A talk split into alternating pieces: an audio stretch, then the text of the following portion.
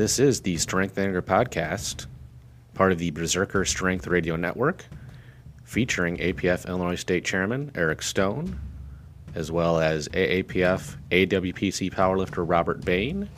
We are coming at you from 2XL Powerlifting in Lombard, Illinois, and you can find this podcast online on anchor.fm. All right, Mr. Bain, here we are, episode 70. Yes. And Mr. Bain is remote, working Yes. remote. I guess it's like you're back in the pandemic, huh? We're, we're in a, a remote forward pa- podcast now. Yep. So Mr. Bain is in a location undisclosed, not at Oh, I'm 2XL. in, I'm in Rochester, New York. Oh, okay. I didn't know if you were supposed to say where you were or not. I don't know. Oh, I, I don't give a shit. Yeah, I mean, t- technically it's Victor, New York is where I'm at. But Okay.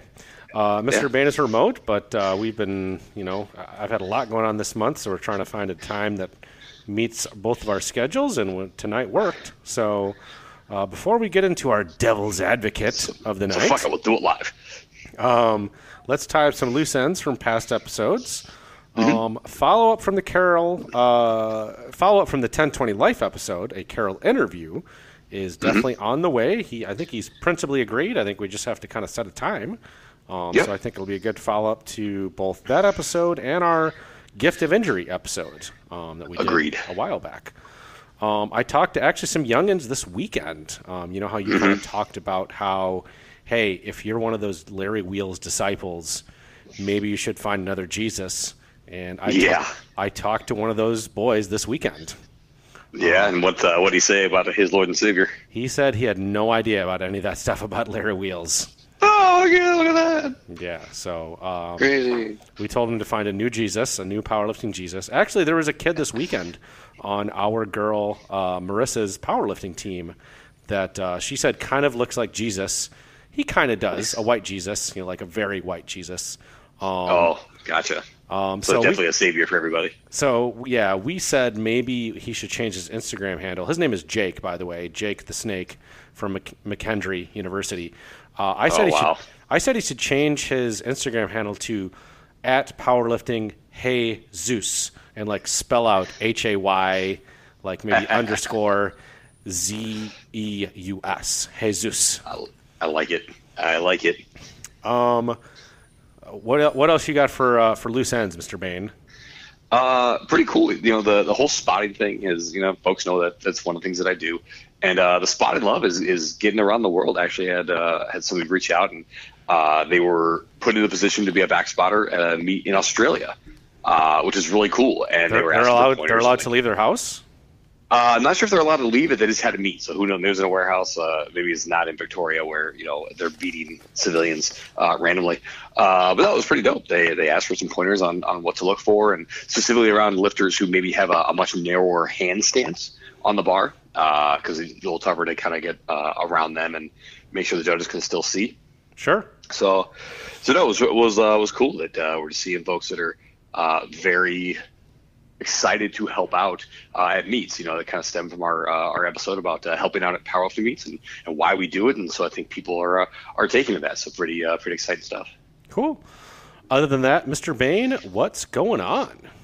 Well, as you already mentioned, I'm I'm remote. I'm here in New York. Uh, flew in last night, and uh, we're doing a big implementation for a, uh, a client that I work with in my professional life, and uh, it's uh, it's it's going uh, on a scale of one to ten. One being you know complete shit show, ten being great, uh, probably a solid five.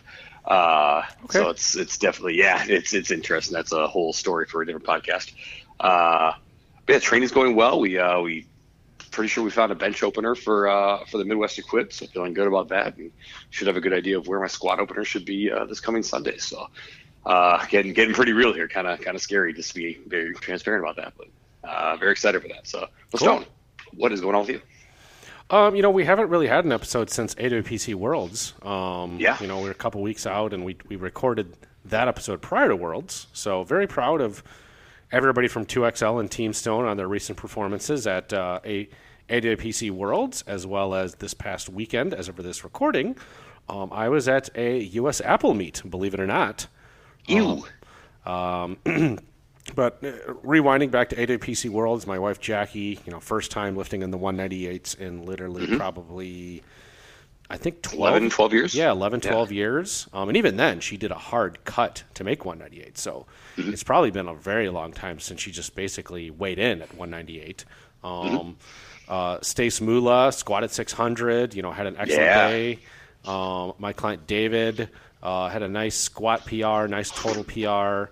Um, our buddy Baby Bane Timor, which we'll talk about in a second. Um, he had a nice uh, bench and squat PR. Um, mm-hmm. Had a nice meet. Uh, Samak, my buddy, came back from college and had a good meet. Uh, he needs yeah, to, M- Minion crew was almost assembled. He needs to eat, so uh, that'll be on his new program is eating.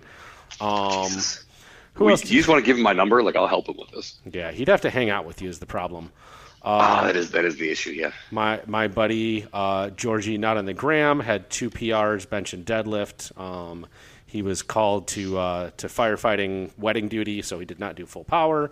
Um, did we have? Am I missing somebody from Team Stone that did worlds? Uh, uh so uh, Lily did take a back seat, so she was not there. Uh, think Jack, Jackie, Stacy, Samak, David, Timor. Um, and Marissa had her meet later, so I think that is it for Team Stone. Yeah, so uh, Marissa, who was the, the trio of Team Minion, um, mm-hmm. She competed at her first collegiate meet um, mm-hmm. at the USAPL Legacy Series Championship meet, I guess, in St. Louis. Mm-hmm. Um, that was in St. Louis.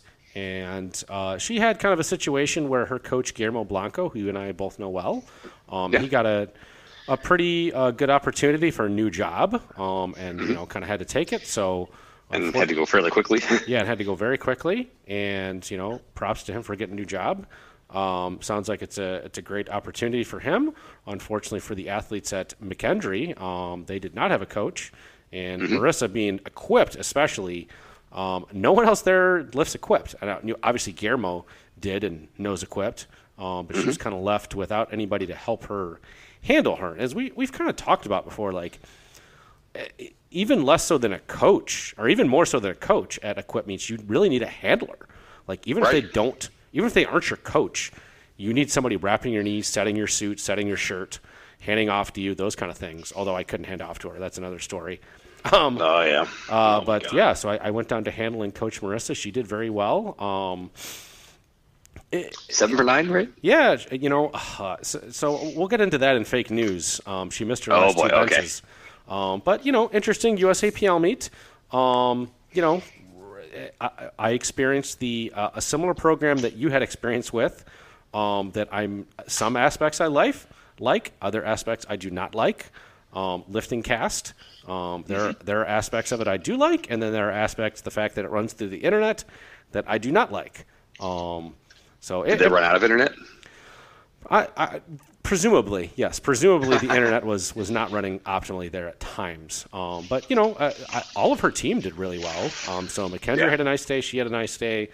Um, some interesting uh, observations from uh, being at the USAPL meet. Um, Please share the class. You know, I, I would say the warm up room was not quite as we'll say friendly as at I would I have experienced at APF meets. You um, mean the atmosphere of the warm up room, or like the people themselves, or all the above? Uh, I, I, I guess the friendliness of the people. huh, um, imagine that. Uh, college kids. It was college kids, to be fair. So it wasn't an average. Uh, you know, it was a lot of college kids in the early session. Um, mm. uh, I'll get into my fake news on uh, the equipment, so I don't want to go into that too much. But I talked about LiftingCast. There are aspects of that I like. The fact that you can follow it online on your phone, and mm-hmm. the lights are built into the scoring program. Um, but the problem is that program relies on the internet. So right. if the internet's slow, you're waiting for the lights, or they're not working, um, which is suboptimal, we'll say. Or they get disconnected. Right. So I like mm-hmm. our Bluetooth system, which is also wireless. I like our Bluetooth system better. Um, but there are aspects yeah. of that I like. Um, but overall, it was, I mean, it, you know, it was a efficient meet. We started the lifting at 11 and it was done by 3. Um, so Gotta give them that. It was, uh, it was very efficient and quick. Um, they had some nice awards.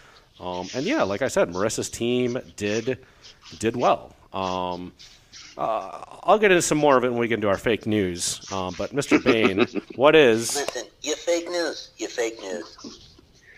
Uh, School security is fake news. Oh boy, I, so, I have a feeling there's a specific anecdote related to this. Yeah. So I have now been informed that school security can actually do nothing with a child. Now, generally speaking, that sounds good. However, here is my issue with this. If a child decides that they want to leave a classroom, whether it is something legitimate, like they're going to the bathroom, they have to go to uh, another room for something, you know, they're, you know, special services they're receiving, what have you, they don't have to ever go back they can actually be found wandering the halls. Sometimes packs of wild students wandering the halls of various high schools and middle schools, and security can do nothing. There is no punishment, there is no reprimand, there is nothing. This bugs the living fuck out of me for I, a variety of reasons. I, will have to say, my wife is an administrator at a school. I don't think mm-hmm. that's accurate for her school. Here's what I have observed that students can leave specifically one student who I know very, very well. And this student and these students are not pursued in any way. They they are known to be those who decide to be truant, and nothing is done. There's no ramifications from the school. The parents are not told until after the fact. So there's nothing they can do in real time, and it's just mind-boggling to me that then when it is discussed, the security personnel, whether they are the stu- school resource officer, they are private, uh, you know, volunteer, whomsoever, goes, oh yeah, we sell. And? And what is the answer? Uh, Blows w- my mind. I would assume if you have a student not in class, you can write them up. The response was, and what? Yikes. Big yikes. So, yeah, that is fucking fake news. Stone, what is fake news? Very wrong, very fake. Fake news. Fake, fake news. Fake, fake news. News. Um, racks are fake news, and Eleiko racks suck, to quote Vince McMahon. Um, and their bench pad sucks too. Um, I do like their collars. I actually just bought two sets of Eleiko collars because they are the best competition collars I have found thus far. They they really are. Like the the, the turkey ones, they really are the best ones out there. They're they're very good. I so I props to your collars. I bought I have three sets of them. Um, the racks are garbage. Um, they're so lightweight that our buddy Timor literally mm-hmm. could pick them up by himself, like without any Yikes. trouble. Uh, Yikes. The, the bench pad is about, I would say, a third of the thickness of the bench pads that we have on our Elite FTS benches. And it is about as slippery as a bench pad that you would find at a commercial gym. And so our girl Marissa missed her last two benches. And I would say part of it's because – uh, her training has maybe not been as good as it could have been. She's sure. been put in an environment where nobody else knows equipped, and that's especially in a shirt that is going to be challenging. Oh yeah, and learning a shirt is challenging in and of itself. Um, but on her second bench, she set up, and I told her to really drive her traps into the bench. At the press command, her shoulders just slipped back towards Yikes. her head. Um, and I think primarily, be- and I, you know what, I should have chalked her her shoulders but on mm-hmm. a non-slip bench pad, traditionally you actually don't want to chalk your shoulders because yeah, it, will cause more slipperiness. Because it will, yeah, it will cause more slipperiness. So you actually like on our bench cover, you don't want to necessarily use chalk because you'll dig into it without. Um, on this bench pad, you needed it, so I chalked her back on her third, but I think after basically getting buried on her second, um, she just didn't have any juice left in the tank. Um, on the other hand, I saw a Rogue combo rack, and I will say um, I appreciate from a meet director's perspective the simplicity and the uniformity of having one rack for bench, for squat, take it off, platform for deadlift. Um, yep. But if that's the rack you're using, I don't like it. Now, I saw mm-hmm. the Rogue combo rack, which I'm fairly certain is USAPL IPF approved, right? Because don't they use mm-hmm. that at the Arnold?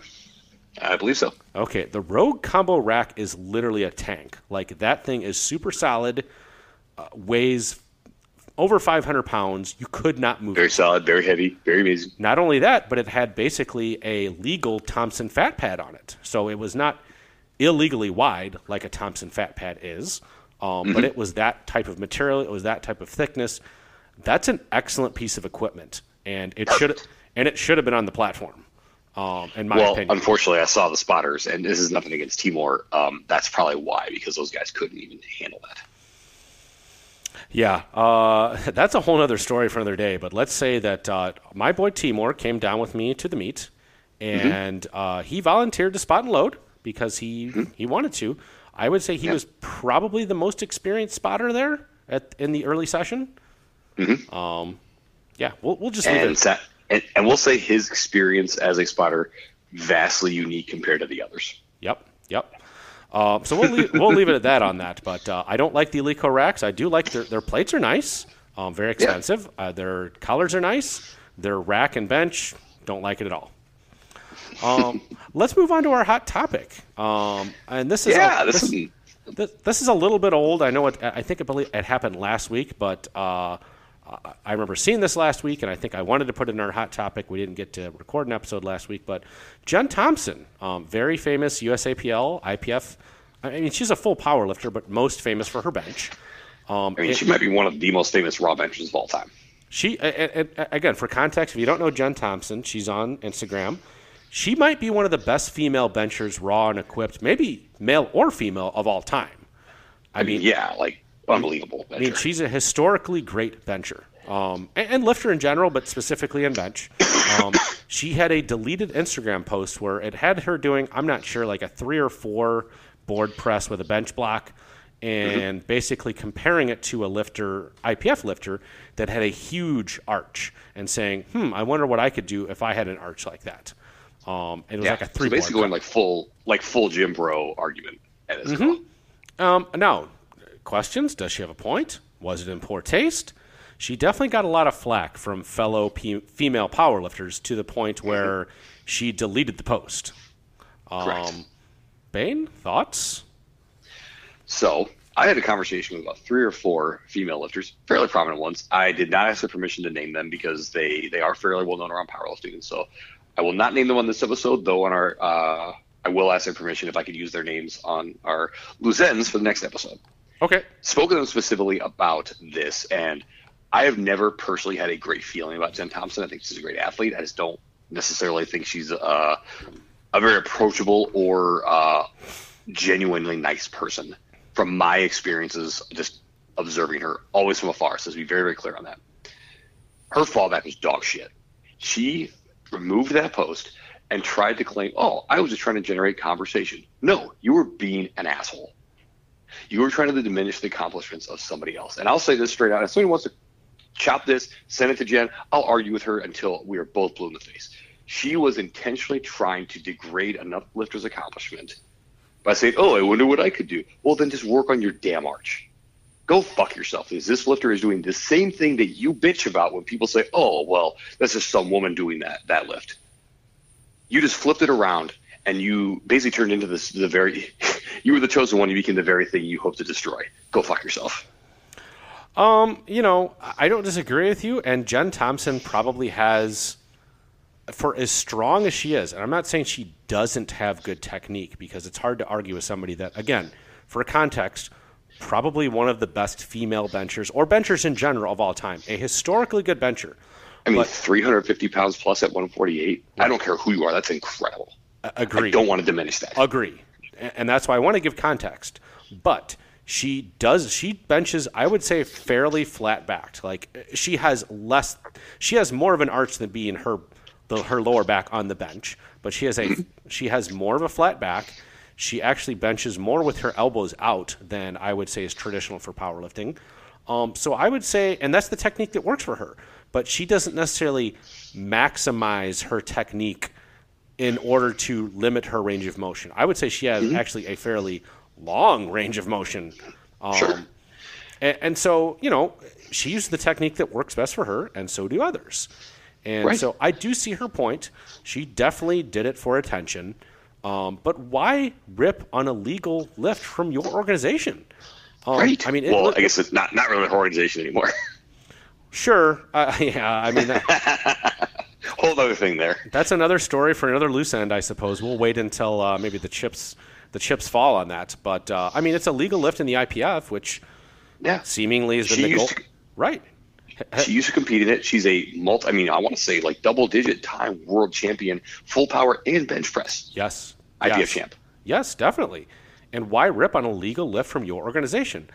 I, I I do see the issue when you get an arch that is that incredibly high that it becomes almost a shoulder shrug. It's such a small range of motion. But if it's been deemed a legal lift, like as you said often, Mr. Bain, don't hit the player, hit the game. Yep. And, and I, I- I've yet to hear a coherent way to eliminate arches without saying, you know, you just have to have your back completely flat on the bench. Other than that one, which I think almost everybody except for gym bros on Instagram agrees is not a good solution because everybody would, even Jen Thompson would say it is more optimal to have a an extended T spine, a retracted scapula, a depressed scapula, to put the shoulders in the safest position to bench. And so that would require at least an arch of your upper back. Um, I don't know how you eliminate these extreme arches. I don't know. At one point, I've talked about it. They proposed a rule in the IPF where they literally would, were going to hang a string from the bar that was going to be like 15 centimeters, and the string had to be dangling off your chest at the start. So I've heard that, and then also the uh, there has to be like some similar to the hip crease breaking parallel. The point of the elbow has to be below the top of the of the bench pad. I've heard that is another option, and I've heard that, but I, I, I and I don't know I what just it, don't see how you measure that. I, it, it very hard, subjective to me. Very hard to look at. Um, Yeah. But what and what about a big fat guy or a big fat girl? All right, just a big thick person. Let's take fat Yeah. out of it. What about a person thick, with thick zer. what about a person with a very thick torso that maybe doesn't have a huge arch and has very long arms? There's a lot of big dudes and big girls that Mm-hmm. maybe their torso is so thick that their elbows don't go below the top of the bench pad. That would be an interesting thing to look at. Somebody like a like a Ray Williams. Look from the side of yeah, say Ray Williams, Julius Maddox, Thomas Davis. Look at the, them from the side. Does Uh, their tho- those some thick motherfuckers. and and I, I, I wouldn't say any of them have a range of motion on the bench that anyone would consider, you know, too small. Like I mean, Julius Maddox. I mean, gosh, I would argue he maybe has too close of a grip, but I mean, whatever. That's what works for him. Um, but he definitely has a long range of motion. And does his elbow go below the top of the bench pad? I don't know. So, yeah, I don't know. so let's move on, Mr. Bain. Um, the return of Stone stories. Yeah, let's let's tell a story, Eric. Ah. tell the class a story. I, I have two very good ones for this week and next week that I'm shocked I haven't told yet, but maybe because the individuals involved are very specific and I can't mention them specifically. So I will I will not say who this is. If you're if you're uh, observational, you could figure it out. However, um, so after after a recent meet, a vendor who used to be local, um, we'll call him Frank.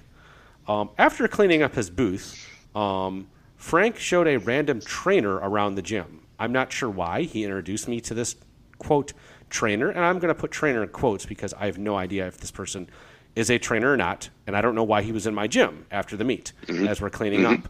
Um, the trainer claimed that he quote trains Vince McMahon when he's in town, and showed me a picture of Vince. Wrong. Okay. Um, okay. And I said, okay, I'm not sure why I'm being introduced to this person. I'm not sure why I'm talking to them. Um, so that was part of that afternoon. Um, we, the staff, are basically done cleaning up after this trainer and, quote, Frank are walking around. Um, I think we're talking about maybe like going out to eat or something like that. I'm not exactly sure. You know, we were all kind of, you know, just hanging out, maybe finishing up the last couple things, you know, throwing away trash, putting away chairs, etc. Frank, Sure, sure, sure. Frank, I think had left and came back. And, and by the way, this person's name is not Frank, so don't try to like think of like who's Frank. Yeah. that's just a random name I picked. Um, Yeah. Frank asked the entire group of maybe I'd say eight to ten people, "Hey, hey, uh, does anyone have Venmo or Cash App?" and it just silence, and we're all like, "What the fuck are you talking about?" It's like, "Hey," he's like, "Does anyone have Venmo or Cash App?" Uh, my nephew, you know, he needs like a hundred dollars. Um, I don't, I don't have any of those, and, and my nephew's at closing right now in a house, and he needs a hundred dollars for closing. What what time of day is it? What day of the week is this? By the way, So this is a meet day, and this is a Saturday Mm-hmm. afternoon, maybe even evening. I think it was an early meet. I can't remember exactly which meet it was. And- just to be clear, M E E T, not N E A T. You're right. Uh, so this is like a Saturday like evening, like let's say earliest four o'clock, and I don't I don't know. I've only closed on one uh, piece of property before. I don't think most closings happen Saturday at four or five o'clock. Do they, Mister Bain? Uh, the the one I've done was uh, no no I don't want to say either way because I know folks who work in real estate and technically you know we made those we never closed. I know my closing on my home was Tuesday at like 1.30.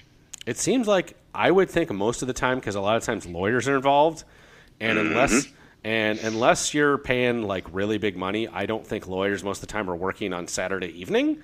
Um, if you're paying enough money, they might, um, but I think they mostly operate on like you know not quite bankers hours, but yeah, at least more like business hours. Part time bankers hours at least. Right. So this is Saturday evening, and his quote nephew needs hundred dollars for closing. Um, It's a very unique number for a close. Uh, right. And all of us basically ignore him. And finally, Jen Gimmel says, No, no one has either of those. And he just continues to stand there. And I'm like, I don't like it, situations like that. This whole situation was like super awkward. And so, like, I just go away because I don't want to talk to him. And I like continue cleaning up. I like go to my desk and like start cleaning stuff up. My wife, Jackie, was in the back. And she comes back to the front of the gym. And again, Frank repeats, Hey, does, anyone have Venmo or Cash App? Uh, I need like $100 for my nephew.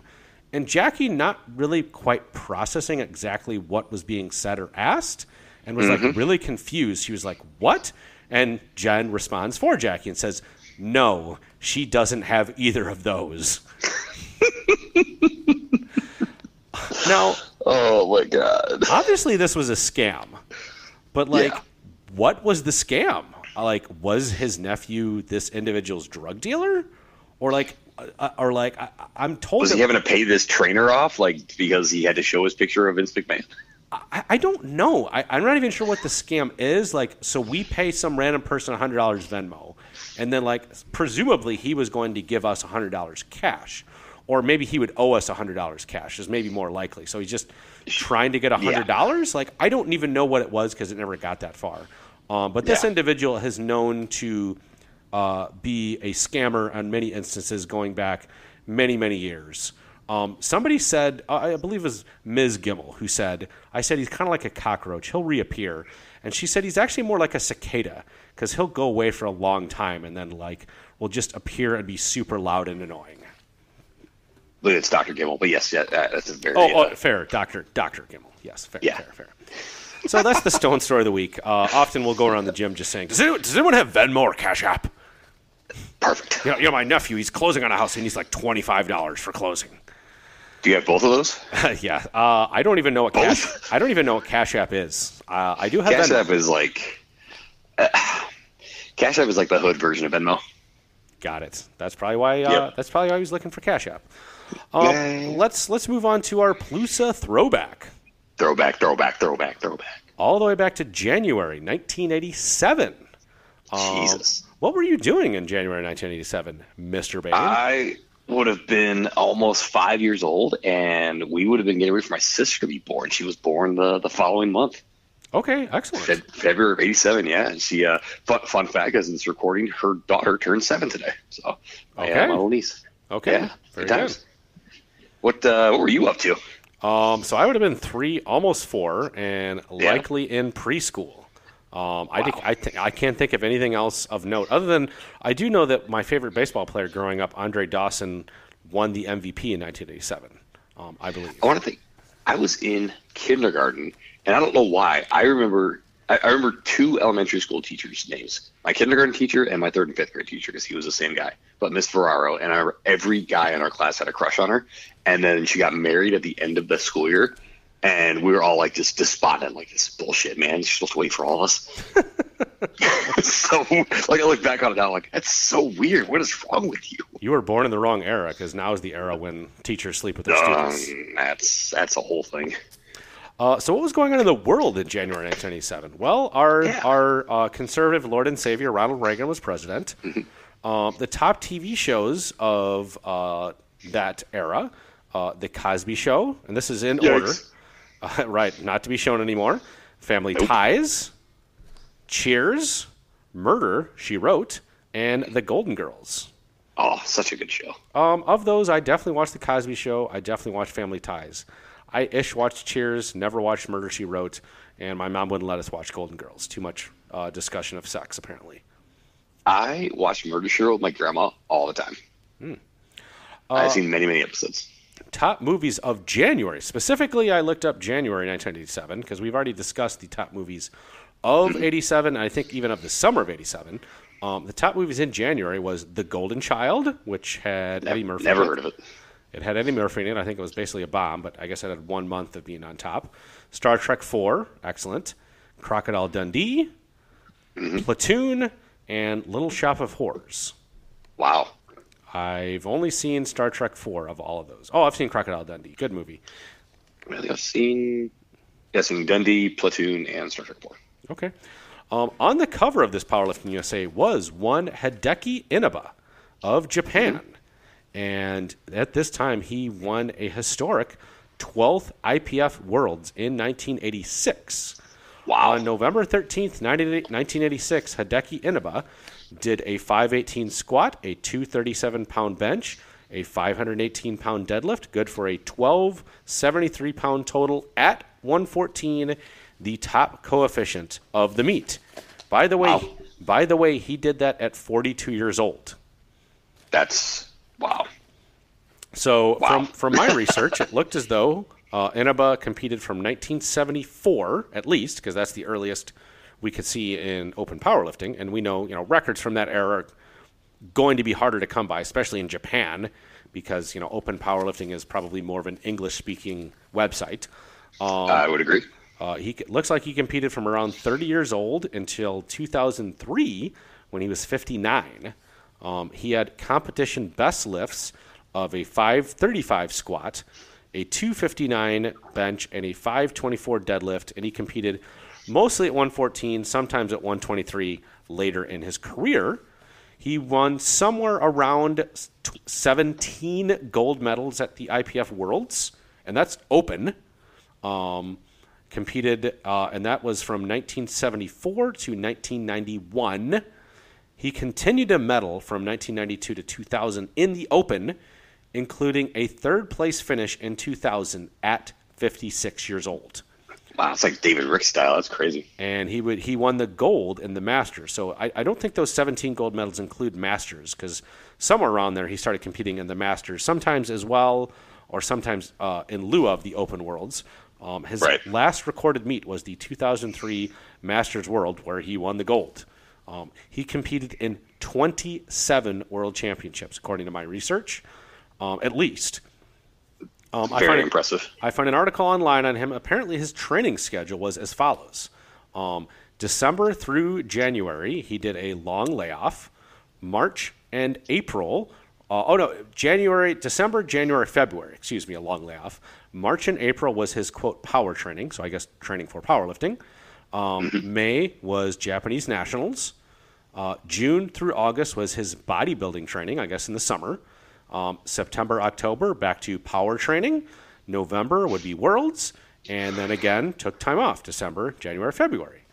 And he apparently almost exclusively ate soy and raw fish to maintain his low body weight and did most of his training outside in his backyard Wow.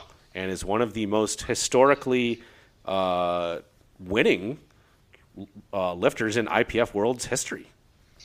Yeah, it's. I mean, I think the only person who's really close is uh, Sergey. I think it's Fedorowski. He's a Polish guy who's won. I mean, just umpteen number of worlds and world games, and uh, well, yeah, that's wow. What a what a record. So there was also the results from that IPF Worlds, November 13th through the 16th, 1986, in Haag, Holland. Uh, Lamar, as far as U.S. lifters is what I looked at. Lamar Gant won the 132s. Dan Austin won the 148s. Fred Hatfield won the 242s.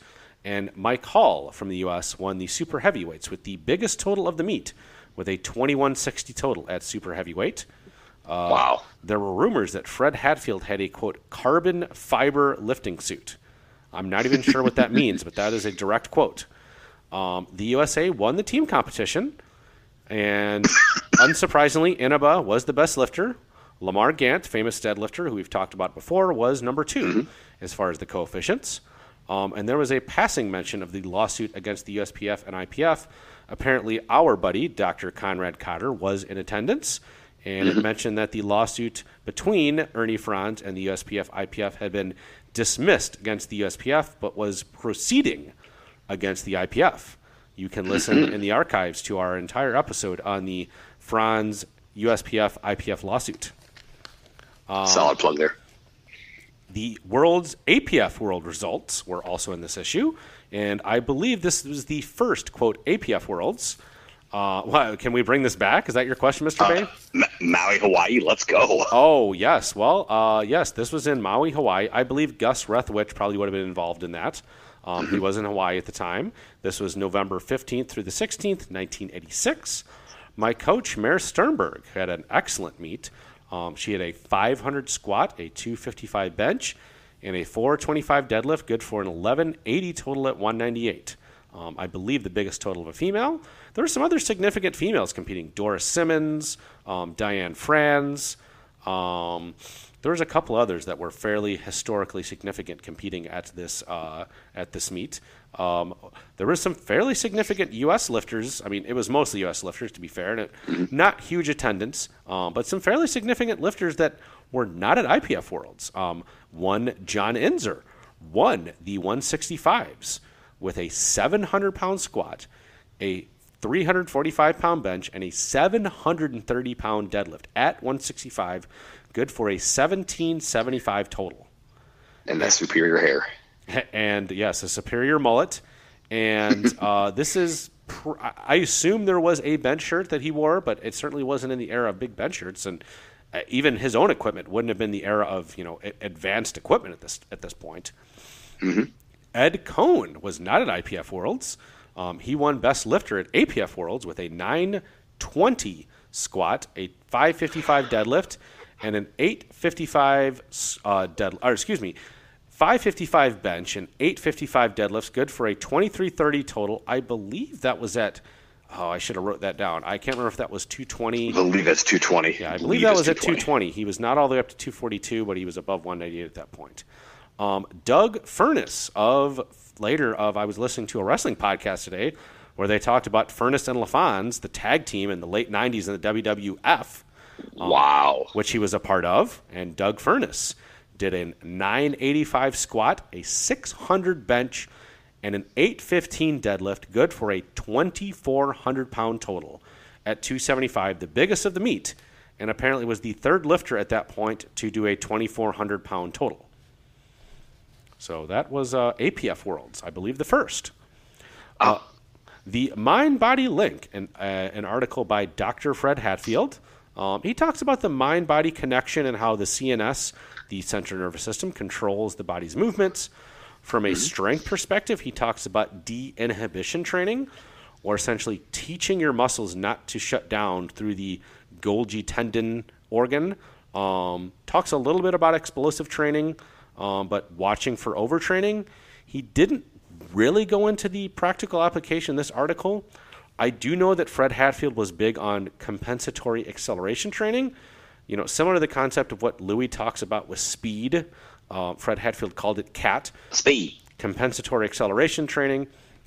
I think the difference in the manner in which Fred Hatfield explains it is that he talks about how you want to accelerate the bar when the leverages of the lift are more advantageous. So, for instance, usually, not always, but usually, especially lighter weight, the bot- the top half of the squat are going to be easier than the bottom half of the squat, and thus you should try to accelerate the bar when it becomes easier rather than just coasting through the end of the lift. Um, so I'm not exactly sure where you know his de-inhibition training comes from. I do know from reading some of his other work that he was big on 120% overloads on squat and bench, you know, basically heavy holds. And I do know he was big on CAT, compensatory acceleration training. So um, there was a message from USPF President Dr. Conrad Cotter. Um, he mentions that the lawsuit against the USPF had been dismissed. Um, and we do, and he mentions, and we do know that originally the USPF was awarded court costs against the APF and Ernie Frantz, but it was later dismissed after apparently Cotter and his lawyer requested too much, and they were basically slapped down by the judge. I would love, Good. I would love to have heard that, um, and I, I would love to know that this because even in the court documents we couldn't really find exactly what happened there. Um, very strange. Yeah, it's it's interesting that we can't find. And don't wrong, I don't necessarily expect for stenographers' notes to be in there, but you would think that something would be like some admonishment or something like that. Yeah. Uh, there was literally seven pages in a row for Marathon. I mean, and they had many more. They had other ads in this issue, but seven pages of ads in a row. Um, they, Wow. they sold suits, wraps, belts, and a lot of supplements. Um, some other interesting ads. I mean, there's. I mean, you know, this goes back to '87. Um, so some of the ads are just interesting. Um, you had an ad for Power Systems Unlimited that sold Miracle suits and Miracle bench shirts. Neither, neither of which I have ever heard of. If anybody ever used a Miracle suit or a Miracle bench shirt, I would love to uh, hear about it because that is one I've never heard of. I've heard of, you know, obviously Marathon. Um, people still talk about the Marathon deadlift suits. Um, obviously, at that time, there was advertisements for Inzer, there's advertisements for Frantz, there was advertisements for Titan. Um, I think Larry Pacifico might have had his own thing kind of with Ernie for a while, but never heard of Miracle. Um, Yeah, never- was an ad, and I, I might pull out this ad. There's an ad for Rick Weil, who is a famous raw bencher. He had a tilt bench, and if you're familiar with, I think, gosh, I think it was maybe Hammer Strength that sold what was kind of called a breaker bench, where kind of like the the bench uprights could move with you, not from the top but from the bottom, and they were called breaker benches, kind of like a monolith bench. Um, and that's essentially what this Rick Weil tilt bench was. Um, and I believe this was, uh, I believe this predates the Monolith Corporation adjustable bench. It is definitively different than the Monolith bench because that was uh, hanging arms from the top.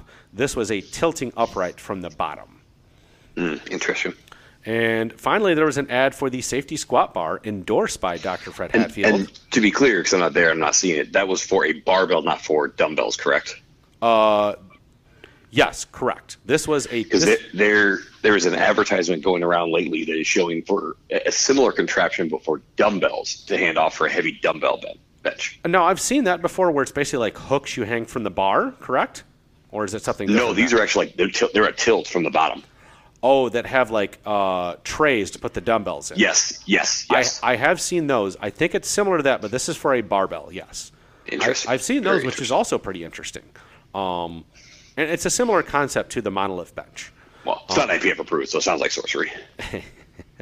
There was again, there was an ad for the safety squat bar, and sure enough, I didn't think that Hatfield squats were necessarily as much a thing as people make them out to be. But gosh, in this 1987 ad, Fred Hatfield is doing what people now call Hatfield squats with the safety squat bar, holding on to the rack in front of him. So, um, and then we've got the top 100 uh, 242s. I wrote 275. That's a typo, Mr. Main. I've got the two. Ah, you got me all excited, man. It's bullshit. I've got the 242s from November 85 to October 86. And a Frantz lifter, Bill Nichols, is number one with 912. Uh, Fred Hatfield down at number five with 837. Um, S. Brody, I'm going to guess that's Shane Brody, our I- Irish uh, I president. assume. He has Yeah. an 835 squad in 1985. We should check with him on that if that's uh, if he's been if he's going to compete that long. Gosh, give him a lot of credit. Uh, but that would That's seem to awesome, make. yeah. I mean, how many S Brodies could there be, right? the lift and they're doing that well. Uh, I can't imagine very many.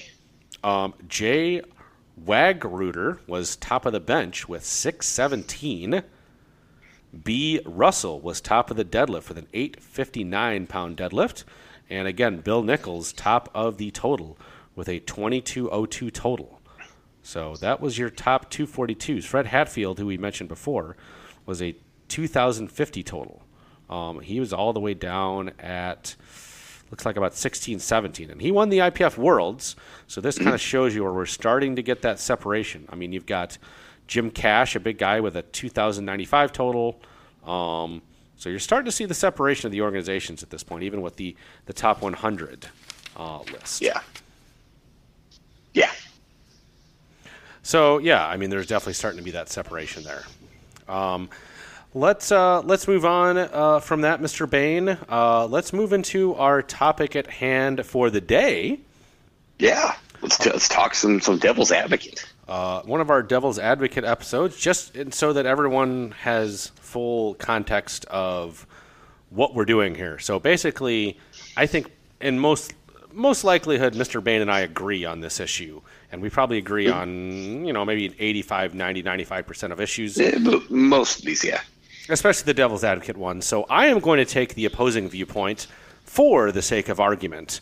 Um, in mm-hmm. this case, I'm going to take the position, Mr. Bain, that we should ban 24 hour weigh-ins. What did they do to you at that USAPL meet, man? I've come back and I've they actually they gave me a cup and they said, you know, mm-hmm. it, it's very delicious. It's a little sugary, but just yeah. drink this and your whole world will be changed. I refuse to believe that Kool Aid made by white people was that sugary. Yes. So, Mr. Bain, I, I, wow, I believe, I believe that we should ban 24-hour weigh-ins, and I'm going to give you, fi- I'm going to give you five primary reasons about why we should ban powerlifting. Should 24-hour weigh-ins should be banned for from every organization. Um, number one, weight classes are supposed to represent the lifter's actual weights when they compete. In a 24-hour weigh-in, and, and I, uh, just just so I'm just so we're clear, I believe mm-hmm. in a mm-hmm. two-hour weigh-in. So if okay. you use a 24-hour weigh-in, lifters can easily manipulate their body weights so that they are not at that weight when they are competing. And so I just want to be clear. You're saying that the you believe the spirit of weight classes was to represent the lifter's weight at the time of competition. That's that's what you're contesting here. Correct. That is correct. Okay. Um, okay. Even if you fast, uh, even if you just fast and and okay, you haven't eaten and then you weigh in 24 hours before, um, you're undoubtedly going to weigh more when you compete. Uh, a 12, a two. Now, uh, granted, you know there can be some small changes from a two-hour weigh-in to the competition, but if you mm-hmm. weigh in the same day, if you weigh in two hours prior to your competition uh, the spirit of there being actually being weight classes is going to be the most accurate. And the question I have for you, Mr. Bain, as perhaps someone that supports these fake 24 hour weigh ins, is is powerlifting a measure of your strength and how much weight can be put on the bar relative to your weight class? Or is it a measure of your ability to manipulate your body weight? Uh, I mean, I don't really think it's either per se. If it was a measure of strength, we would just use a force pad and call it a day.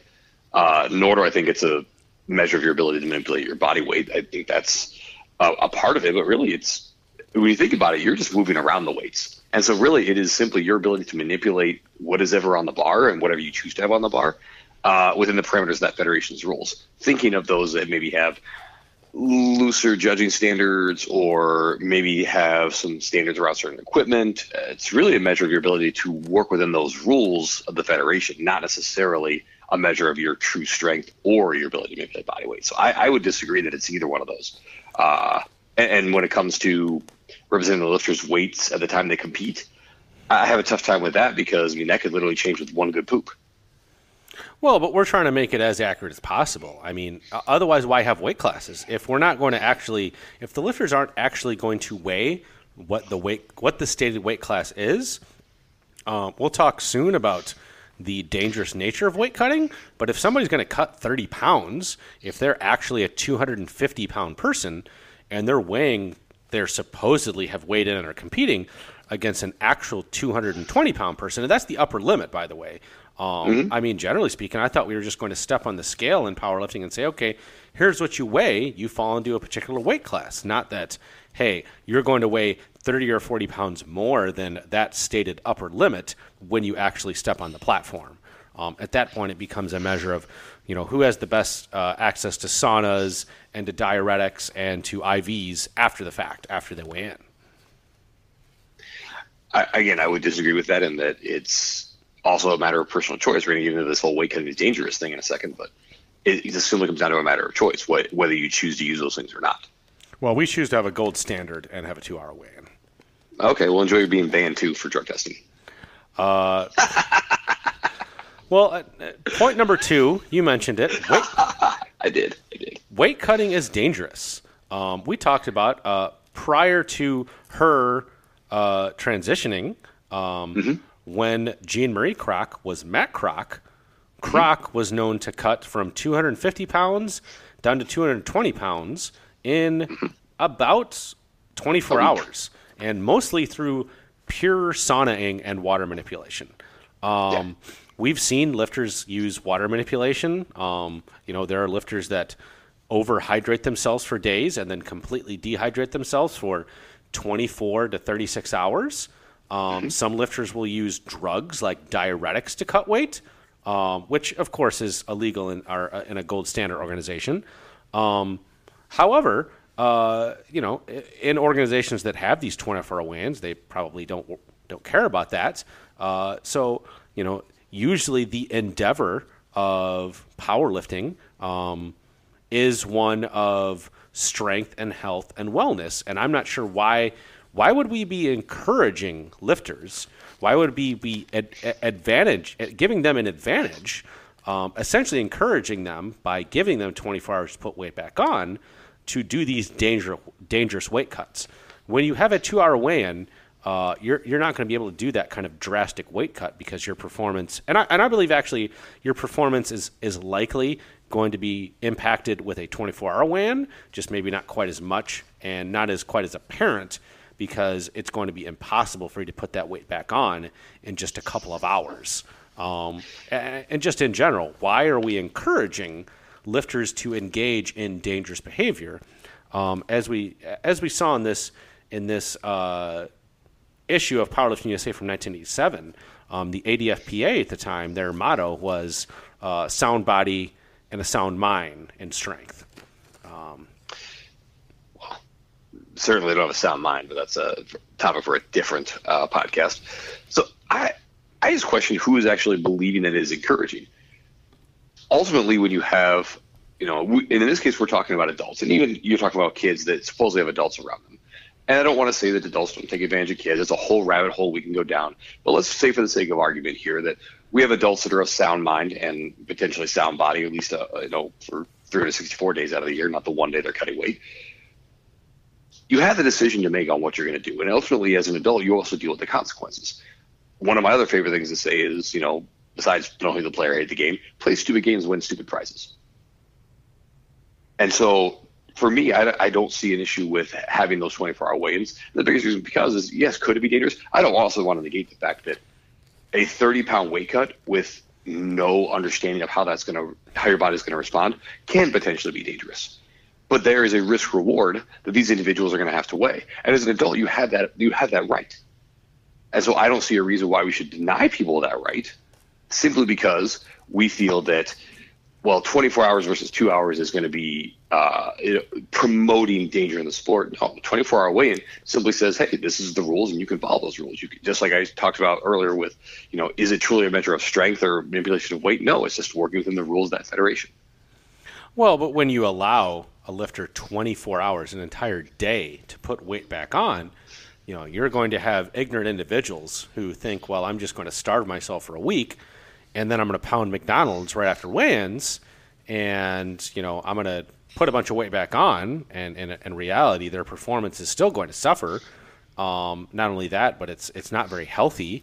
And I thought that powerlifting was an endeavor that was supposed to promote health and wellness um, and strength. I see it more as a more as a Darwinian exercise. We're just weeding out the the weak. This is one other way of doing it. I suppose. Uh, Number three. Someone's gonna, someone's gonna listen to this go, what the fuck is wrong with him? I suppose. Uh, number three, uh, lifters will now have to dedicate another day to competing in order just to weigh in. And now lifters, instead of this being a one-day competition, now mm-hmm. lifters likely are going to have to travel to the venue twice instead of just for one day. Mm-hmm. If you're traveling out of state, you're now going to have to travel travel an, inte- an, an entire day earlier. let's say we're traveling to Florida, Mr. Bain, as you and I have. If I want to weigh in the day before the meet when I compete on Saturday, I weigh in on Friday. I now have to get there on Thursday just to weigh in on Friday to compete on Saturday. So I've increased my hotel night, I've increased my travel, I've increased my day off work. And, you know, what other sports, what other sports do you need to get to the venue the day before you compete? you know, just to check in. Um, so from a from a competition standpoint, uh, why wouldn't I just have everything on one day? Why wouldn't it just be okay? I compete on Saturday, and as part of that process of competing, um, I go weigh in. I check my weight. You know, I check my openers. I check my rack heights. It's all it, it all should be in one day. Uh, that's how most sports are. Um, and I don't adding an extra day for the lifter adds undue stress and undue financial constraints onto the lifter.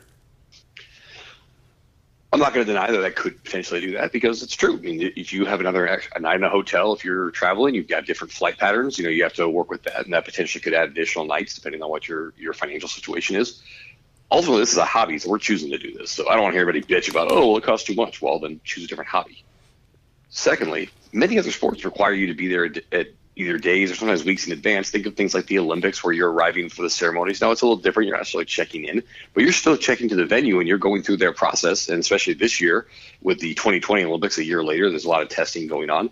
Think like the Super Bowl where they're arriving two weeks beforehand and they're required to be at the venue the entire week prior to the to the game itself, doing all their different pressers and all the different things. And if they don't do that, they sometimes lose the ability to play. Well, we're talking about so we're talking about players making millions of dollars, though, Mr. Bain. Sure, but you, but we're also just talking about sports in general. This is still a thing that is that is a requirement. And then if we're going to say, okay, well, these guys are amateurs and it's a hobby, great. So you're choosing to do it, so don't bitch. Well, think about your okay. If we're talking about amateur athletics, well, what about a football team? Do they need to get to the the high school the day before to check their cleats or to you know check their pads? No, they they arrive a, couple hours before the game um, they might have to, you know, go, uh, go through a visual equipment check with the referees that are there, but they're just warming up on the field and playing their game all in one all in one go. Um, they're not there an entire day before just so that. That's why they're not, that's why they're not the gold standard. uh, you know, number four is the history of the sport, and I know that this is a podcast that believes in looking into the history of the sport, Mr. Bain. The history. Of, this history, the history of this sport of powerlifting is one of two-hour weigh-ins, and if we're following the, the traditional rules of the sport, it always had a two-hour weigh-in. You weigh in two hours before you lift. If it's a nine o'clock start, you weigh in at seven o'clock, and you weigh in from seven to eight or seven to eight thirty. Uh, you set your flights, and then you compete. Uh, weigh-ins were just supposed to be a check, along with you know stating your openers, along with checking your gear, along with checking your rack heights. There's just those, just things that you check. You've already entered a weight class. We're just checking to make sure you're there. And now all, we're adding an entire other day, 24 hours prior, just to check in basic items like rack height, like openers, like your body weight. We're just checking it. Um, and, and the history of this sport is one that it is one where, hey, we have these stated weight classes and you know just like a high school wrestling meet you're not going a day before to check your weight. No, you arrive at the venue. Um, uh, my son Jacob has done uh, wrestling meets on the weekends. You arrive at the venue early, you weigh in, you check in, you get your, your mat assignments, and then you wait for your time to time to compete. No different than a, than a traditional powerlifting meet, um, in which also you know you have traditional a traditional walkout, um, traditional judging standards, and uh, traditional slipping pads and whatnot. Yeah, very very traditional equipment. And uh, you know, should we make a football? You know, we talked about football. Should we make a football team come to the stadium a day early just to do the coin flip so they know which team is on which side of the field first? I mean, that would make sense to me. It, it really would be the most efficient way to do it. But I, I kid, uh, and I don't want to deny the history of the sport. I mean, two-hour weigh-ins were definitely a part of the, the origination of the sport. There's a few things that get in the way of that. There's one, the size of the meets in, in some cases, where yes, you may try to have you know some of these individuals get in there for two hours, but uh, re- reality is, as you get into the hundreds of different you know lifters throughout the uh, throughout the meet, that may not necessarily be uh, a plausible thing to do. Also, let's recall that the sport used to use hubcaps and tires to hold up the, the squat racks. You know, famous uh, quote from uh, Fred Clary talked about his first meet. He had to walk around tires to squat. You know, was it 700, 800 pounds? Uh, scary, scary thing. And so there's also a safety aspect there that you know we would we could certainly talk about. But ultimately, like this is looked at as an as an evolution of the the process where you have time to check. You have to check equipment. Now I know in the APF we don't necessarily have equipment check, uh, you know, to verify it's a certain brand or you know who has paid their tithe uh, to get in. But well, when you have gold you, standard you, equipment, you have to yeah, it has to be approved first. And Well, right, you know, we you, would you have to pay your tithe. we would we would we would have a we would have a stamp of approval on said equipment, so that we Mm-hmm. know that you're not using uh, subpar equipment. Right, those who have not paid their dues. Totally understand that. Um, it's definitely not about the money, though. No. No, definitely not. so, no, so it, there is an evolution that comes with that. No, you know. So is evolution it is, just comparable? loosen. So you're saying evolution is just loosening the standards. evolution is allowing the standards to evolve with it because when you look at how certain organizations believe, whether it comes to weigh-ins or, or other other standards, when you become so dogmatic that it then negates the people's ability to actually compete, it doesn't make a whole lot of sense. Oh, so you can't compete if you don't weigh in twenty. If you don't weigh in the day before, you can't compete. Is what you're saying? Well, depending on the organization, yeah. Okay. But there also are still morning of weigh-ins in some cases for even the 24-hour weigh-ins. That's simply a guideline. There's also night before weigh-ins as well. Okay. All right. So I guess what we're saying is that evolution equals a loosening of standards. Got it. Uh, let's move on to. Uh, well, yeah. Have you seen the human race? You fucking kidding me? Yeah, let, yeah. Let's let's let's continue along that same pathway. Um, 24-hour man, weigh-ins make records incomparable. Uh, the records are basically invalid in a 24-hour weigh-in organization. Uh, how can somebody say they broke a 242 quote world record if they actually weighed 260 pounds when they were on the platform? lifters in higher weight classes are just manipulating their body weights. They're manipulating their water. Um, they're not actually a 242 pound person. So they're just manipulating water, their body weight, using tricks and, uh, you know, other things just to compete, quote unquote, in a lower weight class. Um, you can't really compare actual weight class records to 24 hour weigh-in records. Uh, you know, you can't, or to, to two hour weigh-in records. You can't compare them.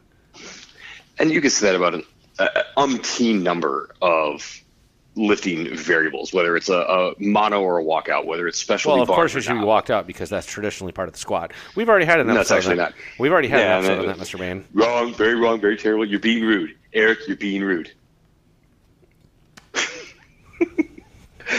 you could talk about testing and non-testing. uh, Well, of course, it should be drug tested because similar to not encouraging weight cutting, we definitely should not be encouraging drug use in, well, sure we in competition. Drugs are fun. Quit being a bitch. Drugs are fun. you know, again, sound, sound body, sound body, and sound mind, and that would be the gold standard we would follow in a, a sport of health and wellness. Well, it's not a sport; it's a hobby, so we can do what we feel like. Well, maybe for you guys it's a hobby. Oh, for all the professionals, that's right. For your 24-hour weigh-in, uh, you know, uh, mono mono uh, leg press squats, sure, maybe it is just a hobby. Uh, It's I- a, I it's a, is it a is it a lifestyle for you two-hour guys? Well, I mean, it, you know, it, it, it's some, it's something that we believe in. Um, you know, we Very, li- very dogmatically. I totally yeah. I mean, we live the SBD lifestyle. yeah. I, I mean, both It's- both it's squat a bench deadlift lifestyle. and, and the and the organization and the, the company SBD. Oh yeah, of course. I mean, full full sponsor. Got all the, red, the red stuff.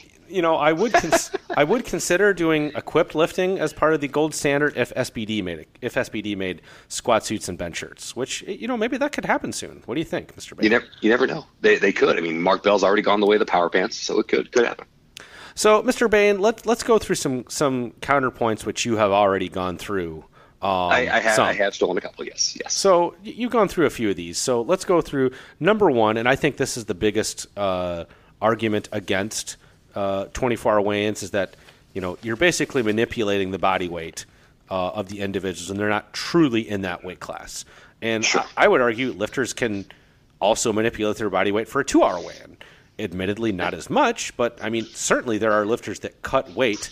So I guess the question is how much manipulation is allowed? And I guess, you know, the two hour weigh in, it's going to be less, but if somebody really knows what they're doing, I mean, they might be able to. Are, are you allowed to hook up? I mean, I don't know. In the USAPL or IPF, can you hook up uh, saline? I don't know if that's legal or illegal. I don't know. But I, I would assume that they would be frowned upon if you had a But is that- bandage on your on your arm, but I don't know if it's illegal. But is that illegal? That's not a drug. That's just you know we're, we're talking about saline. Literally salt water. Yeah, we're Salt talking about water. salt water. Maybe maybe you put some glucose in there. I mean, that's just Yeah. it's just you know you're basically just doing it intravenously rather than drinking it. I've certainly seen lifters at USAPL meets with Pedialyte bottles. I saw some this weekend after weigh-ins. They immediately were pounding breakfast sandwiches and pounding Pedialyte, even the college kids. Has has Pedialyte you know paid their their tithe yet? Yeah, I don't know. I, I it's just like yeah, Abbott, Abbott Labs, give it up. What's up? It's just like uh, does does Nike and Reebok and NoBull do they have to pay for for people to use their shoes? Um, you know, what's, you know what's funny is I did see an older lifter. I think it was his first meet, and he was he was wearing a metal singlet, which I was actually surprised that, really? that, that they approved because they did have an equipment check. And I said, "Hey, bud," I said, "I'm not any kind of person here." I said, mm-hmm. "But." Uh, I would suggest you probably get a new singlet because metal gear is illegal. And he's like, really? I'm like, yeah, it's a long story, but the owner made a inappropriate social media post. If you do any bigger meet than this one, they're probably yeah, they are going to shoot that down. They're yeah, probably not going to allow it. Um, Interesting. Uh, huh. You know, and number two, weight cutting is dangerous. you know, uh, lifters. That's what we do. well, well, yes, I mean, I'm not. Who who said powerlifting is supposed to be not dangerous? I mean, I guess it's the question. Uh, number one, number two, lifters still cut weight with a two-hour weigh-in. In fact, perhaps it's more dangerous if lifters do cut weight and have to immediately lift afterward. Um, lifting while dehydrated is not a good idea. No, I guess you could I mean, say there there was there was an incident at some meet in California where a guy uh, something very bad happened on his third squat where he had to have surgery on both knees uh, last night. Uh, you know, I mean, it, it's it, it, neither is. I guess the argument would be you shouldn't be cutting weight at all. But in a weight class in a weight class oriented sport, you're always going to have people cutting weight. Always, no matter right. what you do, people are going to try to. It's just like with the arch. I, people are going to try to game whatever the system is, and maybe you should adjust the rules as such so the gaming of the system is lessened. But I guess if people are going to cut weight anyway, you might as well just give them, you know, the chance to be at full strength when they're on the platform. Every great coach. Think, think about this. We we've played. Uh, I would consider powerlifting a niche sport. I think you would agree with that, Eric. Yes. And think of more traditional sports. So think of your footballs, your basketballs. You, you know, we talked about you know, the, the multi-million dollar sports. What did every coach always tell you? You play to the whistle. Play to the whistle. Yeah, hundred percent. And this is exa- and this is exactly what powerlifting's version of playing to the whistle is. Yeah, I mean, you should weigh ideally. You should weigh the maximum amount you can in your weight class. Absolutely. Now, you also once you're there, once you're there, you should weigh as little as you can. You know, at the at your wins, so that from a coefficient perspective. So, I mean, Jen Gimmel famously talks about how she's always weighing in in her birthday suit. Um, yeah. I, I, can't say I always do that. I usually go down at least my skibbies because I want to be as light, light as possible. Um, but I don't necessarily need to always give a free show to, you know, Eric Hubbs at weigh-ins. Um, I'm sure he's upset about that. But. Yeah, probably not. Um, so it's all it's going to be dangerous no matter what. And I guess my argument would be you might as well give people the opportunity to get back to full strength when they're on the platform. I think it's uh, both are dangerous. I think it's plausibly, both? yeah, I think it's plausibly more dangerous to have people cut weight with a two-hour weigh-in. Yeah, because they're going to manipulate no matter what, and, and giving folks that time to, to recap. And, and we'll go into this a little more in another counterpoint, just about just from a mentality standpoint. Like, why worry about this? Yeah, and I know one argument, and I get, I do get this from lifters from a logistic standpoint. Um, you know, you have to dedicate another day to competing. Um, mm-hmm. I, I, guess my answer is so what? you know, I mean, yeah, if like you want, that, that, was my answer. Like, it's fucking hobby. Man. I mean, right? I mean, that's the. I mean, if you don't want to do it, then I guess don't compete in the the event. I mean, yeah. uh, in my opinion, wouldn't you rather just be able to focus on competing the day of the event? Um, exactly. I mean, smaller meets often still have morning of weigh-ins. At the very least, they at least have night before weigh-ins. From a logistical standpoint, from the standpoint of your nerves, I think there's probably value to just coming to the venue the day before the meet anyways so a you know where you're going b you have mm-hmm. some of those mental things you know checked off your list you've got your openers in you've, you've got your body weight done in the ideal scenario maybe even taking care of your rack height so when you walk in the next morning all you have to do is check your flight warm up and lift you don't have to worry about all those other logistical things um, so, so let, let me let me add to that a little bit because I, I that's huge that logistical, but from a psychological standpoint. So you think about this when you're introduced to new stimuli. So whenever you're in like a new a new venue, right? So think about this: the first time somebody walks into 2XL, it's a big arena, right? It's 22,000 square feet is the main area. You've got a huge warm up area. You've got that back room uh, for the lifters. So for those who are listening who've never been to 2XL, it's a great venue for events. Shameless plug. However, if this is your first time at an event like this, and you're used to either training at a smaller powerlifting gym or maybe you're used to training at a commercial gym and this is not what a commercial gym is set up like, you all of a sudden are introducing all this new stimuli that does affect your CNS, it affects your ability to execute. So at least having that extra day, it doesn't totally wipe it out, but it's no longer new when you walking on meet day. Yeah, I mean, uh, I I agree, and uh, if it's a big meet, and I always get, I always, you know, the question I always get from lifters is, when am I going to be competing? What flight am I in? I can tell you, you can't generally always determine those kind of things until weigh-ins are over. And so, if you mm-hmm. want a big meet to be more in order, I can tell you that if things are set the day before, it's more likely that the meet is going to be uh, scheduled. It's more likely the meet is going to run uh, more efficiently if you're able to do that the day before.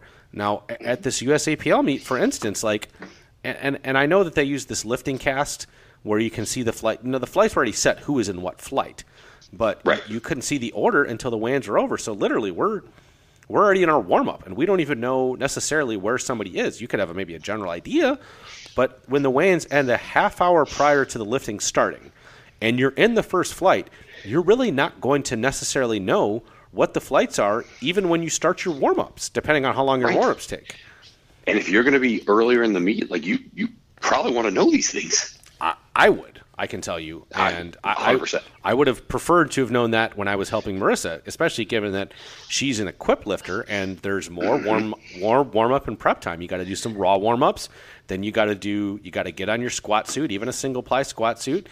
Then you probably need to do one with straps up and, and you got to wrap knees, and there's a lot of timing involved there. And I would prefer to have come walk in the venue knowing what's going on. And granted, things always can change in meets.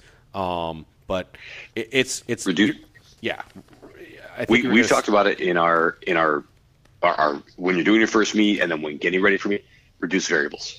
Yeah, um, I know another argument that I didn't mention because I, I, don't think it necessarily matters to most lifters, but I know meet directors make the argument that it's going to add to the workload because now you have to have you have to you have to have weigh-ins the day before and set up the day before versus you know maybe just set up the day before and everything's you know kind of put into one day for the actual work with the lifters.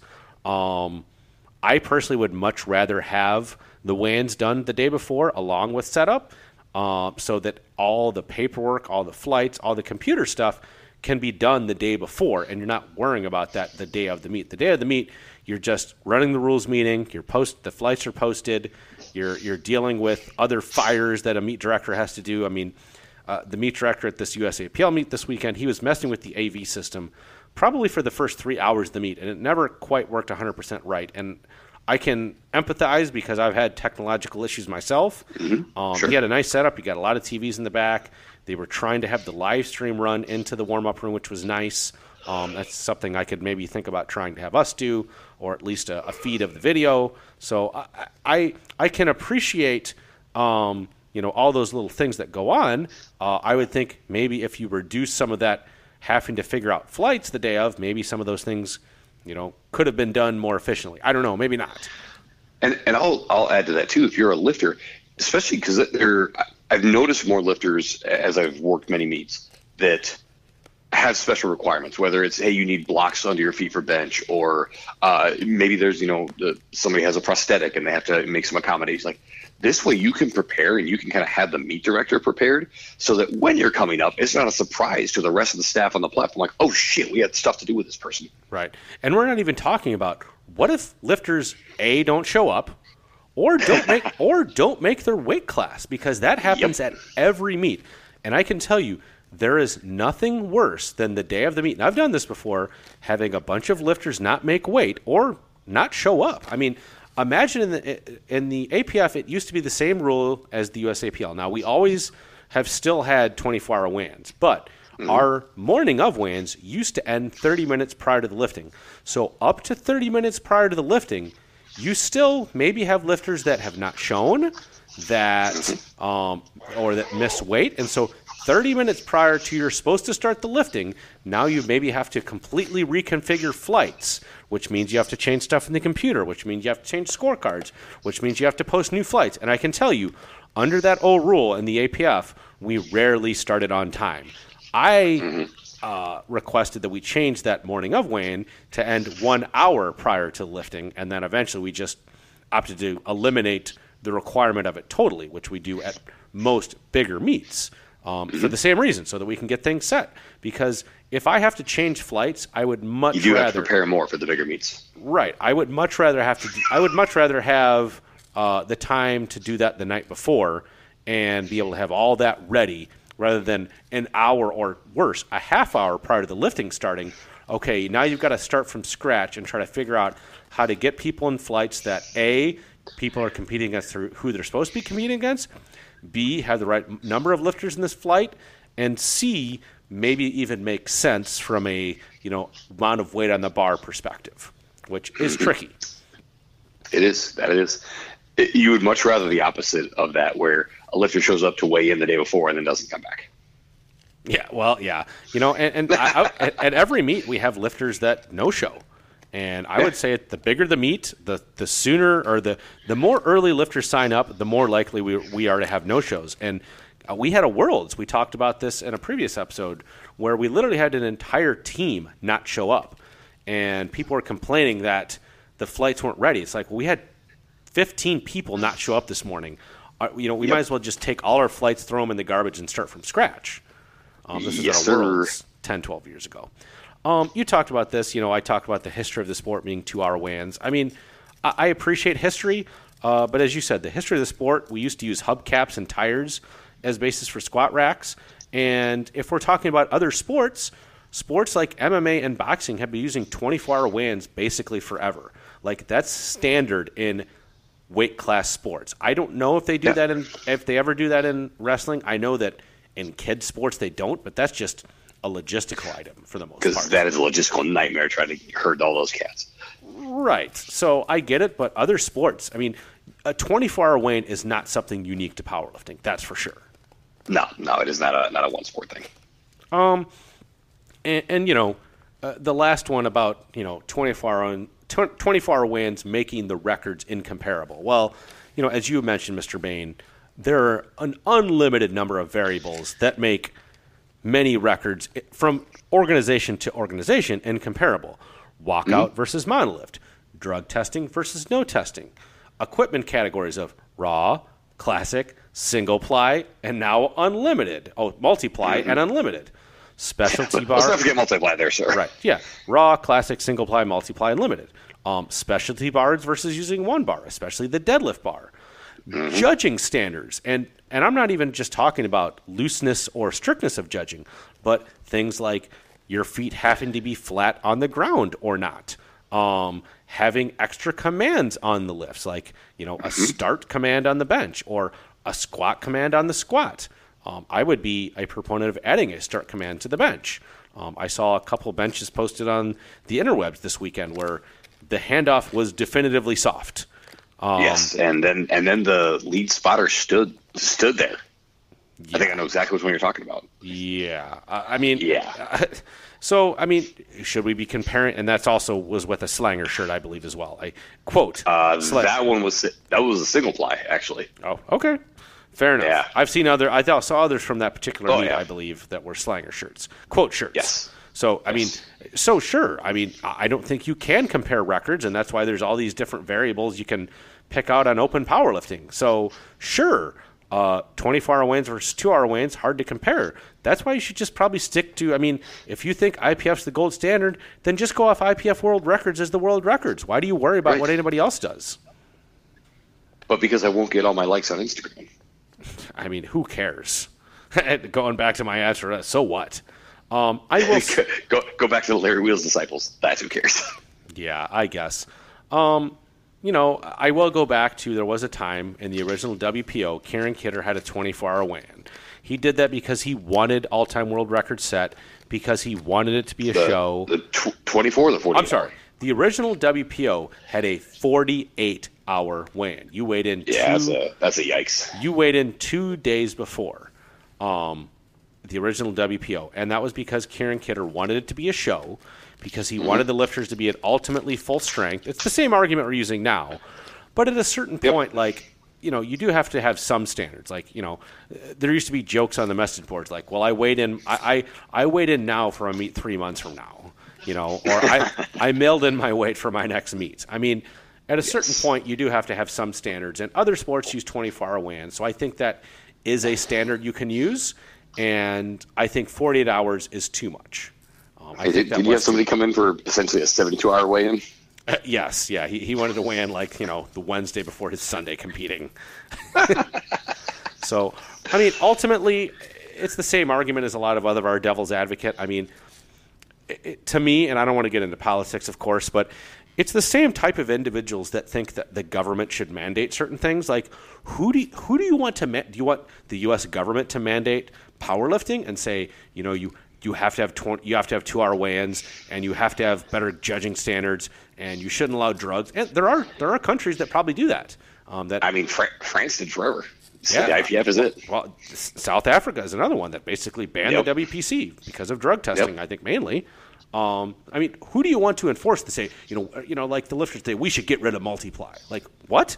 Like what do you mean you should get rid of it? Like, uh, who are you to say what I should be able to pay money and do? Like, I don't agree with Slanger shirts. I think I've been very clear on that. I don't like them. Yeah. But I, do I think they should be banned? I mean, uh, what? They, they are banned shirts. Right. what right See do I I have there? to say that somebody doesn't go to a meet in South or in uh, North Carolina, put on four slingshots and bench twelve hundred pounds? Like, I, I- I don't, I don't, I wouldn't, I don't necessarily believe that's the same endeavor that I'm involved in. But at the end of the day, it doesn't really matter. And what what business is it of mine? What somebody else does in their free time? It, it comes down to like we have the context of knowing the difference in all this equipment, right? People that say, "Oh, well, the general public just doesn't relate to that." Who the fuck cares? They shouldn't relate. Cares. They don't relate to us anyway. I'm, I'm sitting in upstate New York right now, and I will walk into an office tomorrow, and I like every single person goes, "Oh, what'd you eat last night?" Or like I, I, I prep my food because I had a little kitchenette here in my room, and I bring my food in with me because I have a general semblance of health, and people give me shit over it. right. And I'm because like, you're different. Because they, don't, they don't relate, and I don't want them to. Right. And you could say you squatted 500 pounds. You could say you squatted 800 pounds. You could say you squatted 1,000 pounds. To them, 13, 13 10, Who cares? right? It, to them, it, it, could be a million pounds. It doesn't mean anything. It, they have no. Right. They have no frame of reference. So if you say, you know, a tw- I, I set the record in the 242s versus 220s versus whatever. I mean, that doesn't mean anything to most of the general public. So why do you even care? And you know what they're going to do? It means in two weeks they're going to send you that video of that little Asian kid picking up the toy weight set and throwing it down. This is you, kid, right? Well, and they're going to say, "Oh, are you in the Olympics?" Or they're going to say, "Oh, are right. you do you go on stage oiled up?" I mean, it- I mean, sometimes, but that's a whole different hobby. yikes! Wait a minute, Mr. Bain. With with that, Wait a minute, Mr. Vegas Bain. fun, man. You're not you're not going bodybuilding next, are you? You're you're not going to go MMA after that, are you? I mean, I might might try some boxing, you know, maybe some MMA, and then you know after that, who knows? Do you uh, do you often eat uh, calamari as a main course? As a main course, no, I don't do that. Do you are you going to get on growth and slin?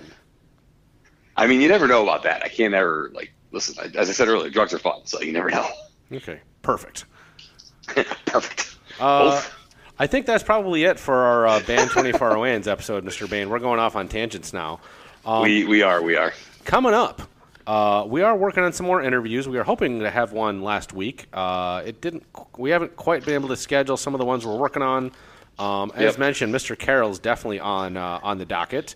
Um, I, Mr. Bain, have you been working through your reading assignment of the Anabolics book? Oh my god, this is the driest thing I've read since I was in fucking college. But yes, I have. Perfect. Um, I also have uh, a new ebook, which is a quick read from mister Pete Arroyo, who uh, Oh, fantastic.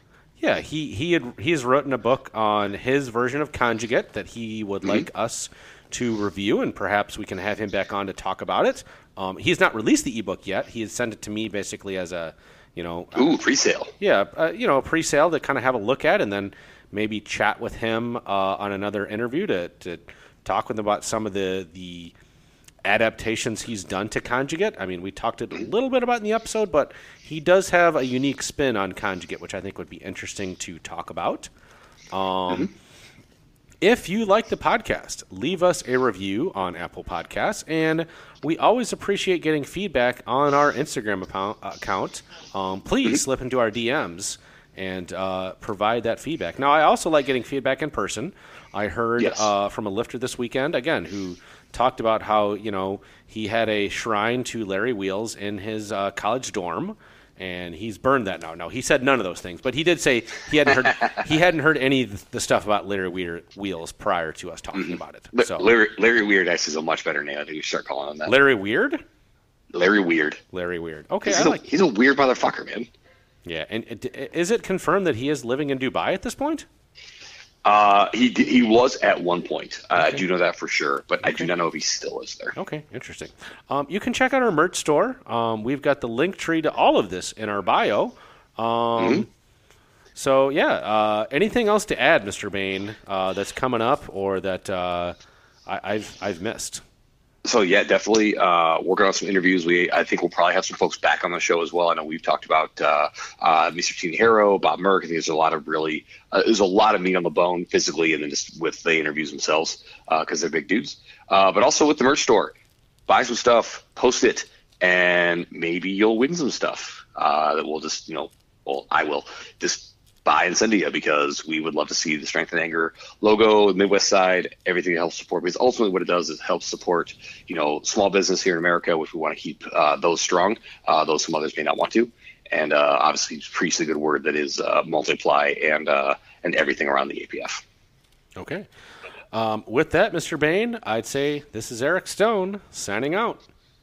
Strength and Anger.